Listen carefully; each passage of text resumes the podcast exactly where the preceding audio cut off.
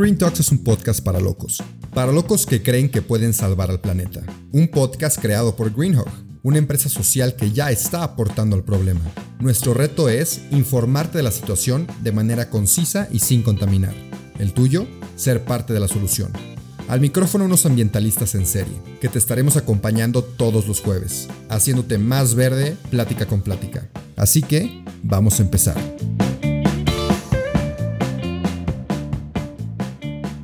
Hola, hola, bienvenidos a otro episodio del podcast de Green Talks. El día de hoy tenemos a un invitado muy especial con muchos temas. El día de hoy no podemos abordar todos, pero vamos a platicar alguno que salga por ahí. Él es Adolfo Díaz Infante y también tenemos aquí a nuestro cofundador Miguel Ruiz, que ya lo conocen. Entonces, antes de empezar con el tema, ¿cómo estás el día de hoy, Adolfo? Bien, bien, con gusto estar con ustedes, la siguiente generación, platicando de esto. Excelente. ¿Y tú, Miguel? Todo muy bien, gracias, que gusto estar aquí otra vez. Y este es, un invitado estelar, llevamos ya mucho tiempo platicando. Y como dice Rubén, estamos bastantes capítulos aquí con, con mi estimado Adolfo. Y este, bueno, Adolfo, platícanos un poquito para que pongan en contexto este, quién eres, qué haces, este, y más o menos ya por ahorita vamos a entrar en temas. Bien. Mira, este, pues yo soy Adolfo González Díaz Infante, ¿sí? Y pues soy un interesado en temas ecológicos. Eh, mi profesión es ingeniero civil. Eh, la he ejercido durante 40 años en 12 estados de la República y ahora estoy prácticamente enfocado totalmente a temas ecológicos, ecoturísticos principalmente. Y tengo una columna en el periódico Pulso donde hemos tratado más de 200 temas diferentes y pues encantado de estar aquí este, como repito, con esta nueva generación de jóvenes interesados en los temas y en aprovechar un poquito la, las malas experiencias que tenemos nosotros eh, de la generación anterior. Hoy tengo 63 años, nací en 1958. Ok. Oye, yo tengo una pregunta que de hecho me surgió desde antes que estuvimos platicando un ratito antes, y es el hecho de por qué te interesa todo el tema ecológico. Porque mencionabas que hay, hay amigos que tienes o conocidos que dicen, pues yo ni me intereso porque al final a lo mejor no estoy para las consecuencias, entonces ¿por qué a ti sí te interesa? Mira, yo creo que lo traes un poquito en la sangre o de nacimiento. Yo desde siendo un niño me acuerdo a, ver, poner atención en el desperdicio de agua. Estoy hablando a los 10 años, yo ya preguntaba, ¿y el agua de las fuentes de dónde sale? ¿Vuelve a salir o la tiran? Veía si mi mamá abría la llave de más, me daba cuenta, era consciente. Entonces es algo que traes en la mente y pues desgraciadamente me tocó ser parte de la generación que inició el proceso de devastación actual que estamos viviendo. Soy parte de. Cuando yo nací éramos 3.500 millones de habitantes en todo el planeta, hoy somos 7.750. En mi lapso de vida, más que se duplicó la población con las consecuencias que estamos viviendo. Ok. ¿Y qué has notado en, en ese cambio, en ese tiempo que has pasado? ¿Qué consecuencias has notado? ¿Cuál es la diferencia? Mira, pues son muchas, este, y se han, se han ido agudizando cada vez, ¿sí? Eh, en nuestro tiempo, pues, el aire era puro, en la ciudad donde estamos viviendo y transmitiendo aquí con ustedes a Luis Potosí, pues era una ciudad de 120 mil habitantes, era un pueblo. Nos podemos mover en bicicleta a todos lados, podemos recorrer la ciudad completa en bicicleta. Este, había pocos coches, el aire era totalmente puro no sabíamos lo que respirar.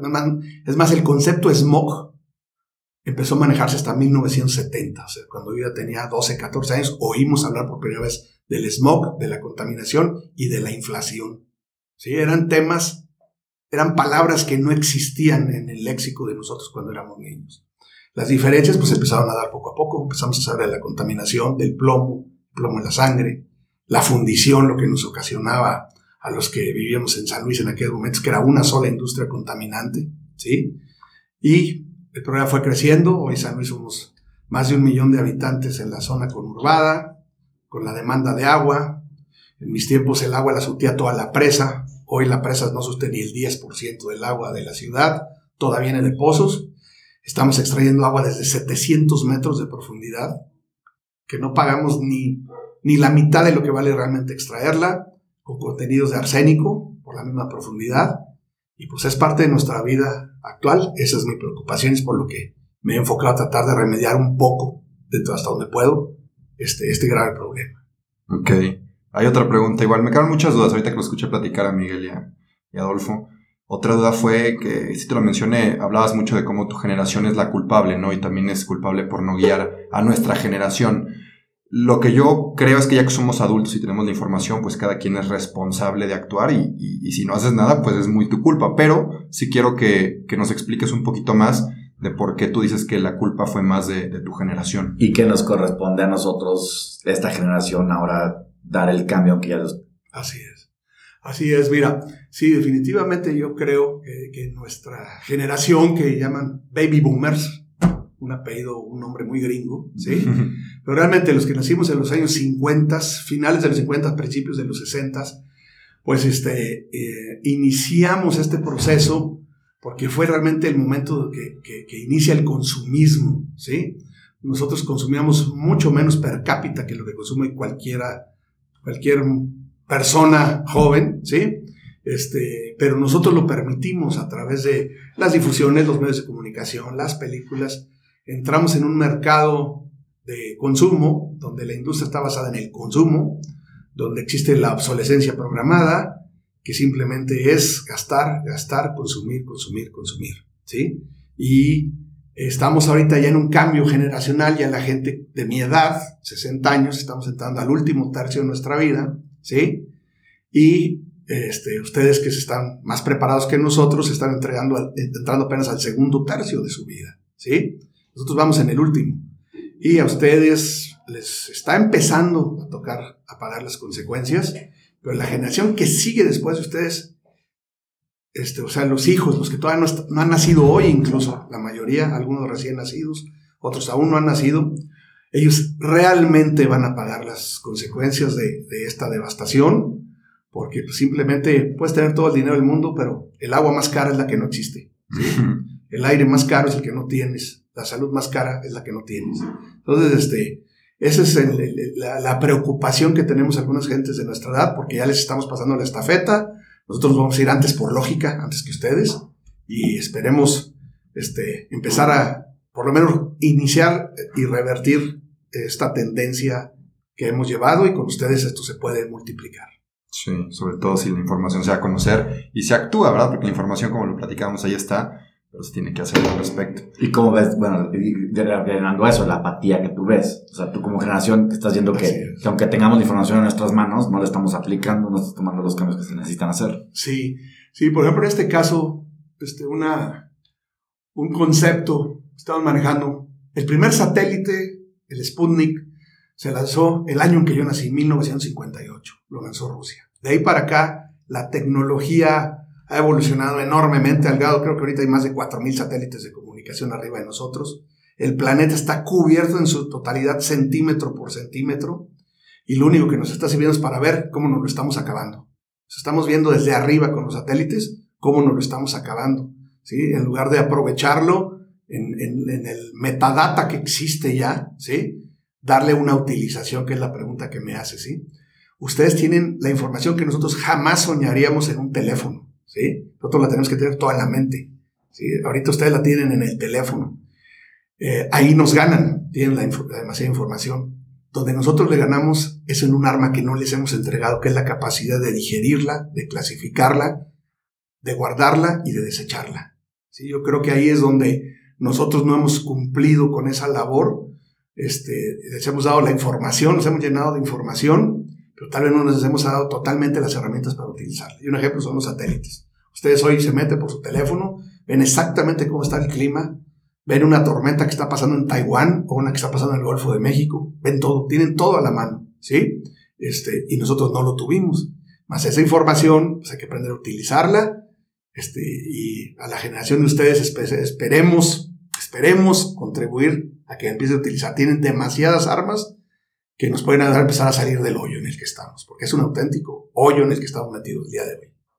Y lo vemos también con tu, con tu hija, ¿no, Paja? Lo que ella ha vivido en tan poco tiempo que tú, no, o sea, lo que tú viste en 30 años, lo tocó a ella que en dos años.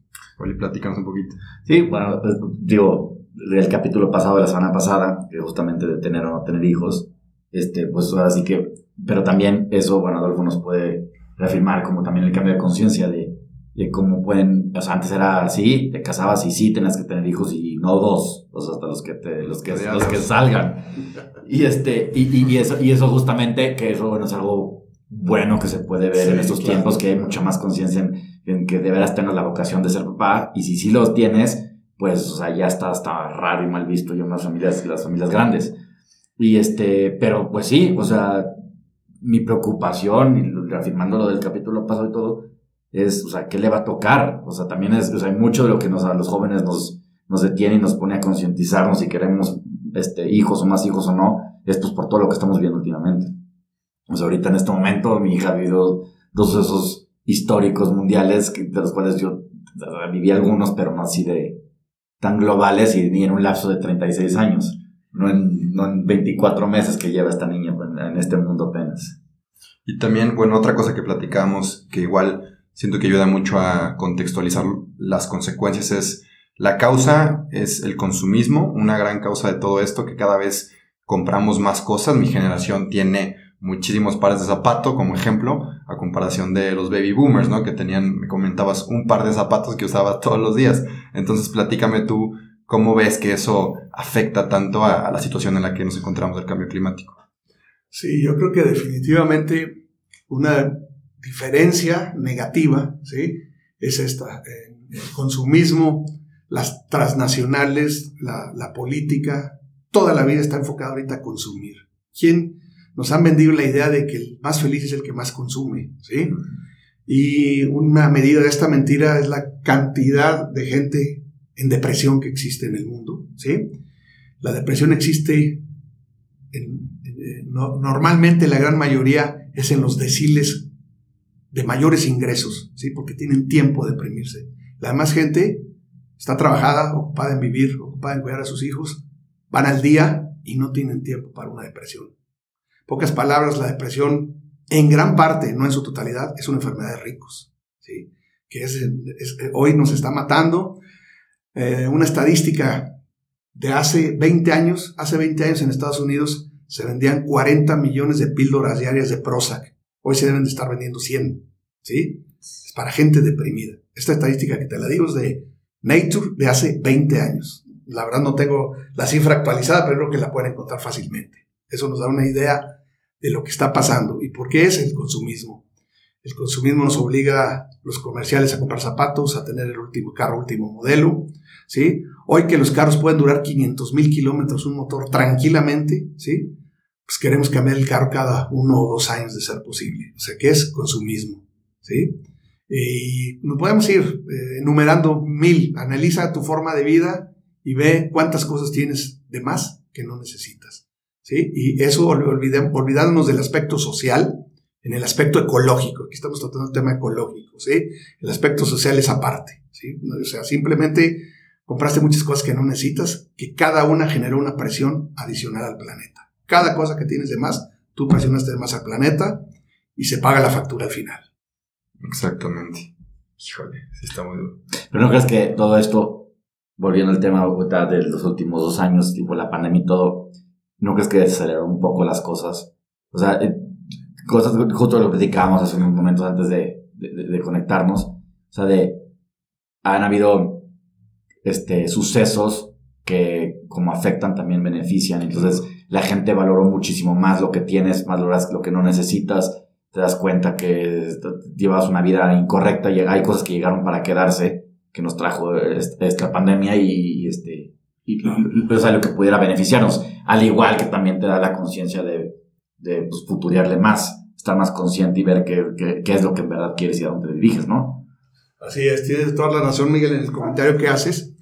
Este, definitivamente la pandemia nos ubicó en muchas cosas, tuvo resultados en otras. Por ejemplo, las emisiones de CO2 al principio de la pandemia, cuando realmente existía la pandemia, Sí, bajó a, niveles del 40% y en China al 17% en la zona de Hunan, donde ya nadie se movía.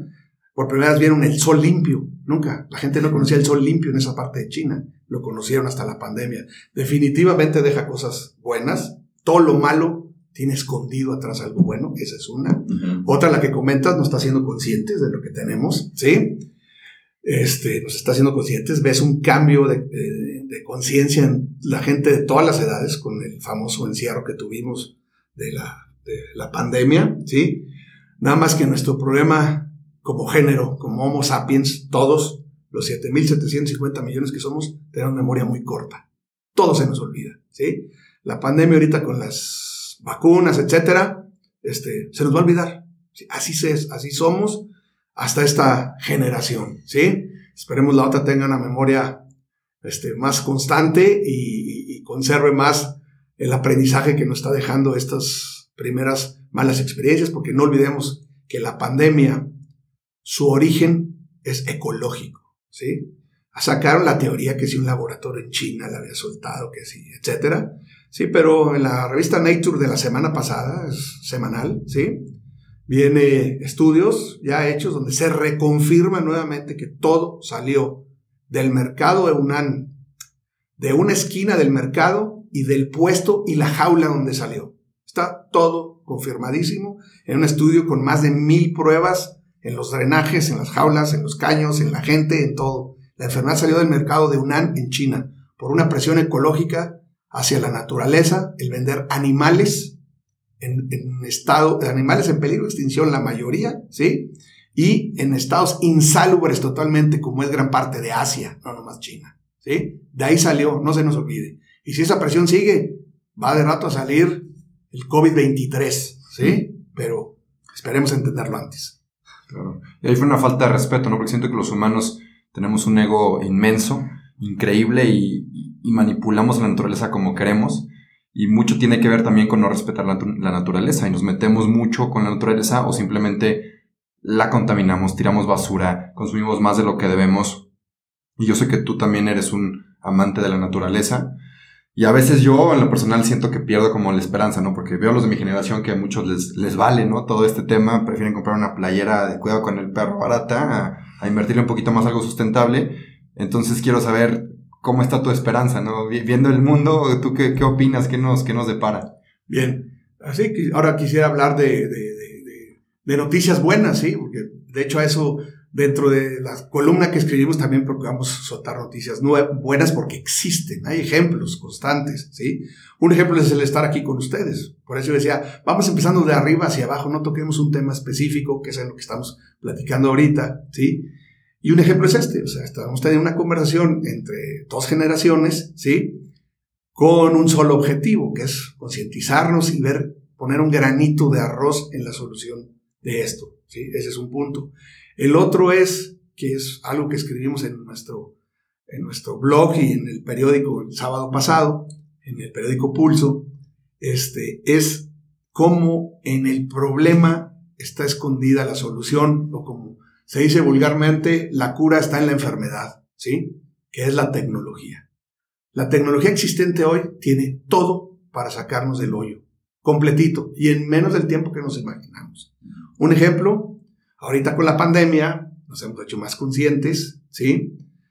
El primer mundo está asustado porque ya les toca a ellos. Antes las los, consecuencias de la contaminación se daban nada más en el tercer mundo, empezando por África, por Asia y después Latinoamérica. A ellos no los tocaba, pues ya les tocó, ¿sí? Y les, les ha costado billones de pesos. El puro huracán Katrina, ¿sí? Es el evento natural más caro en la existencia de Estados Unidos, ¿sí? Nada más las puras aseguradoras, no me acuerdo si fue el Katrina, fue el último en Houston. Nada más las puras aseguradoras pagaron 14 mil millones de dólares en inmuebles dañados, ¿sí? Nada más por un huracán que duró una tarde. O sea, el primer mundo también está asustado y está volteando hacia la tecnología y las, y, las alternativas verdes. Y el ejemplo más claro que estamos viendo yo, que estamos viendo hoy, es el coche eléctrico, que no es la solución total, ¿sí? Pero el coche eléctrico está teniendo un desarrollo tremendo. Nissan acaba de firmar un convenio en el año 2025. Nissan, una de las armadas más grandes del mundo, fabrica su último coche de combustión interna todo va a ser eléctrico, Nissan a partir de 2025. Sí, ya se pusieron las pilas todos ahora sí. Así es, ese es un pequeño ejemplo, los coches, que estamos en el proceso, ¿eh? Todavía falta. Todos los planes son a 2050, ¿sí? Que ya no haya vehículos de combustión externa en venta. Ahora hay que acabar los que hay, que se van a seguir contaminando, ¿sí? Entonces, este, hay buenas noticias definitivamente, hay buenas noticias. La, la generación de energía eólica, la generación fotovoltaica, que es la solución más barata y total, que sigue siendo un poco cara, pero para que se den una idea, yo tengo utilizando paneles solares 30 años, ¿sí? Un panel de 40 watts, de 50 watts hace 30 años valía el equivalente a 300 dólares. Hoy, hoy es el equivalente a 50 dólares. Las, las celdas fotovoltaicas, fotovoltaicas han bajado seis veces de precio, ¿sí? Y lo hace mucho más accesible para toda la gente. Ese es otro buen ejemplo de soluciones. Pero las soluciones implican atrás políticas, implican atrás economía, ¿sí? Y siempre se ha priorizado economía y política sobre ecología. La solución total es exactamente al revés. Cuando primero vaya la ecología y después lo demás, empezamos con el fin de este problema. Totalmente. Y tristemente no hay ni una nación que lo esté haciendo así. Sí. Eventualmente va a llegar, va a tener que pasar, ¿no? Realmente no hay ninguna nación porque estamos en manos de un... Ya nos podemos meter en las teorías conspiracionistas en las cuales no creo totalmente, pero es una realidad que existe un gobierno corporativo del mundo, ¿sí? Esa es una realidad. No sabemos ni quién manda, ¿sí? No sabemos si manda Biden, Obama o Putin, no sabemos quién es el que en realidad manda en este, en este mundo, pero sí de las quienes más influyen son las grandes corporaciones. Tenemos los ejemplos como Amazon, Apple, ¿sí? Que controlan el comercio mundial hoy, ¿sí? Y este, y pues si ellos se concientizan, pues ahí vamos todos, así como vamos montados en lo malo, vamos montados en lo bueno, ¿sí? Y pues son otros ejemplos de bien. Y lo principal es que nos estamos dando cuenta. O sea, te estás dando cuenta en tu salud, cuando sales y respiras. Para mí el ejemplo principal es este. El COVID casualmente nos pega en la acción que más realizamos consciente e inconscientemente en nuestros cuerpos. Respiramos entre 20 mil y 24 mil veces diarias. ¿sí? Si están más de COVID, 24 mil veces diarias te lo están recordando. ¿sí?